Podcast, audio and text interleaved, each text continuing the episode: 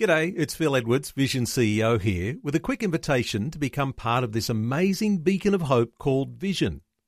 Together we can put our love into action to help people of all kinds build or rebuild their lives on the truth of God. Please consider the part you can play during our upcoming Visionathon appeal, remembering that it's your support that makes Vision possible, including this podcast. Rise and shine on Australia's Vision Christian Radio. Well, it is my favourite time of the week because we get to catch up with Brett Ryan from Focus on the Family Australia. Good morning, Brett. Good morning. Good to have you with us again, and sad that uh, Kate still isn't uh, well. She's Yeah, got a, a very sore throat, which is not good. Yes, she lost her voice again, so it's all nice and quiet again in the uh, Ryan household. and uh, disappointingly, we were supposed to be doing some uh, marriage events, and uh, we're still praying for a recovery. And she wants to. She's really disappointed that she couldn't be able to do an event that we did uh, a weekend ago in, in Sydney. And uh, but you know, God. Is not a surprise to him, and we we trust that he's got it all under his uh, care and consideration. Yeah. and uh, and then, but they only got from a male's perspective on marriage. But hopefully, I did all right. I hope so. I'm sure you were amazing. I'm sure, I'm sure you were. amazing. Now, of course, uh, Easter is bearing down on us. It's this weekend. So, uh, talk to us a bit about Easter. I mean, obviously, it's a, it's a significant uh, time of uh, of the year, and particularly, obviously, for the Christian calendar, it's the, the most significant event. But I know that, and this is we, my wife and I have been having this conversation over the last few days about. I mean, Easter's a like particularly the crucifixion. It's a it's a very you know brutal event, um, and it's quite gory. And so, I mean, trying to keep it, I guess, you know, age appropriate when you're talking to the kids about the Easter story. What's uh, some tips around that, and you know, making sure that we're not sort of freaking our kids out with uh, too much information. Uh, yes, that that is true. In fact, uh, I'll I'll go back a little bit when I was a children's pastor, and uh, we we show the the Jesus Jesus story, Mm-hmm. and then I had a number of parents saying, and we did the kid version, but the, the in the Jesus story, um, there's all you see is a hammer. Mm-hmm. You don't see anything else. But then there were some parents who were very protective of their little ones and saying that's too offensive. You know, they don't Yeah, they're not going to like that. Um, but I just said, look, we can't hide the the children from the brutality. Now we're not going to be blood and gory, and you know, Yeah. but we need to actually say that the, this is the most significant days in the Christmas calendar, from Good Friday to Easter Sunday, where there is hopelessness and Yeah. sadness to joyous resurrection mm. Sunday, which gives us full of hope. But in between time, we have to realize and, and we have to communicate to the children that the reason why he did that, he took the sins upon himself. And, uh, and so I'll tell a little story that I did. As I actually took in for the older primary school, I, I took in some large nails with me. And I actually handed them around to the kids so they can actually f- tactile feel and the weight of these nails. And, uh, and I also got some rose bushes. And, um, and then I, and I, cut them all out, and I then uh, was handing them around. I said, "Don't touch it. You know, just feel it. You know, can imagine that the crown of thorns." And then I don't know what possessed me to do this, but then I put the the thorns against my forehead, just to, and I and I and all the kids are wincing and what have you, and the actual thorn penetrated my skin, and and it actually started bleeding. Oh, Oh, performance And- art. Performance well, art for the kids here. Yeah. Well, th- they were very impressed. Wow. Because as blood was pouring down my face, and um, the kids would remember that for a long time. absolutely. And um, but the reason why I'm saying that is I had a lot of parents coming to you know share with me uh, about it afterwards, and they said, you know what, despite it being you know a, a, a very um, graphic look.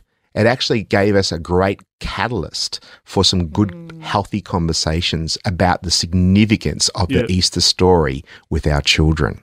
And I think that's the important thing. We need to actually share that these three days from Easter, uh, from Good Friday, but even the week leading in from Palm Sunday Yeah, to Easter right, yeah. Sunday, there's a lot more that we can share, and uh, and and and there's a lot of resources available. And we at Focus on the Family Australia have got a number of different uh, downloadable resources if people would like them.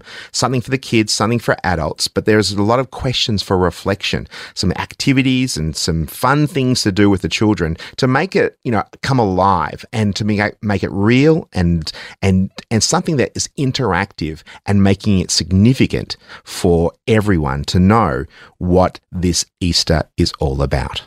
I do love it, and I do love the part about being interactive. And it was actually a focus on the family article that got my family trying this. Was we washed the kids' feet without Oh, telling cool. them. Just came in, uh, did this thing, and were washing the kids' feet in the lead up to Easter, like was working our way through the sort of Easter story. You know how Jesus washed the disciples' feet. Yeah, well, that's they so that good. Was icky and gruey, and they'd been outside, and you just, just, but it's just another thing that they then remember Yeah. about Easter and you know Jesus' sacrifice and just how he you know washed the disciples' feet, you know, and it's just a great it's a memory that they will have. Oh, absolutely. And and we would encourage more parents to do that because it then becomes alive. I mean, even for example, um, my boys will always remember the um, you know egg hunt, looking for the things around the household. And if I would go back in time, I would do something a little bit different with the Easter hunt or scavenger hunt.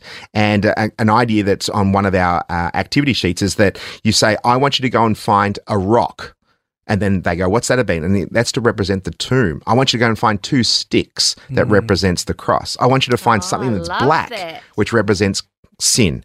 And I want you to find something that's red, which represents Jesus' blood. Mm. And then one something that's white, which means that we have got a clean heart and we've started again. And something that's green, which means that we are, can grow in Christ. Little things that can make the the fun and activity, and the kids will understand it at every age group. But understanding that this will be something that the older children, particularly, will be able to remember those things, and maybe even you know make it so they can have a digital, um, you know, they take representation photos, and they can remember this for a long time. They say, "Oh, remember what we did last year? This is what we did this year," Yeah, and that's cool. you know, making it a lot of fun and significant at the same time.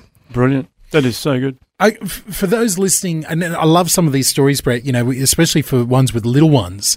Uh, you know, you get some great Easter moments with the little ones when the little ones are family. Some of us are listening with you know kids that are grown, you know, kids that are teenagers, kids that are dragging their feet when you're trying to take them to Yeah, church on the best of days.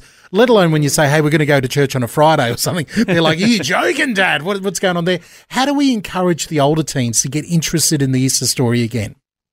Yeah, I think that's a great question. And I mean, I think the getting them involved, and it may be that they actually create the meal. I mean, they could uh, Google how to make um, unleavened bread, and then it's significant that they can actually break the bread.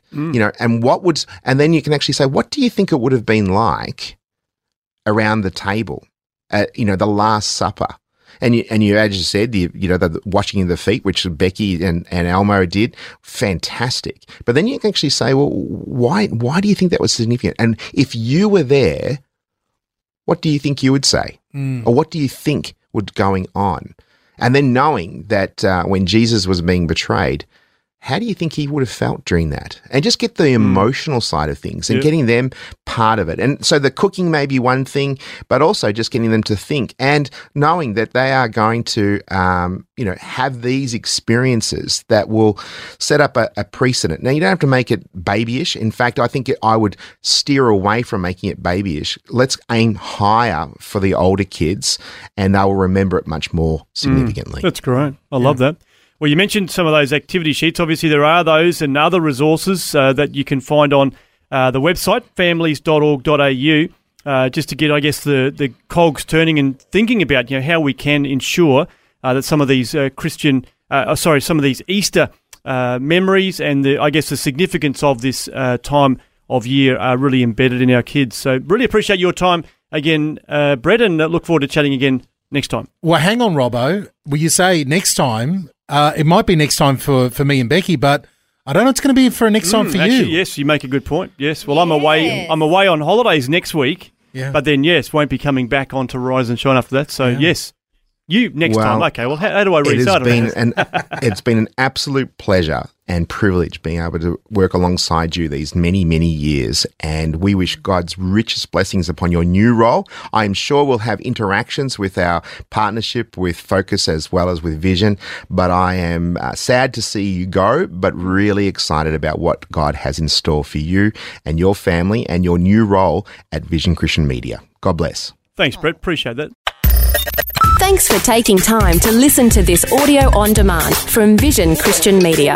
To find out more about us, go to vision.org.au.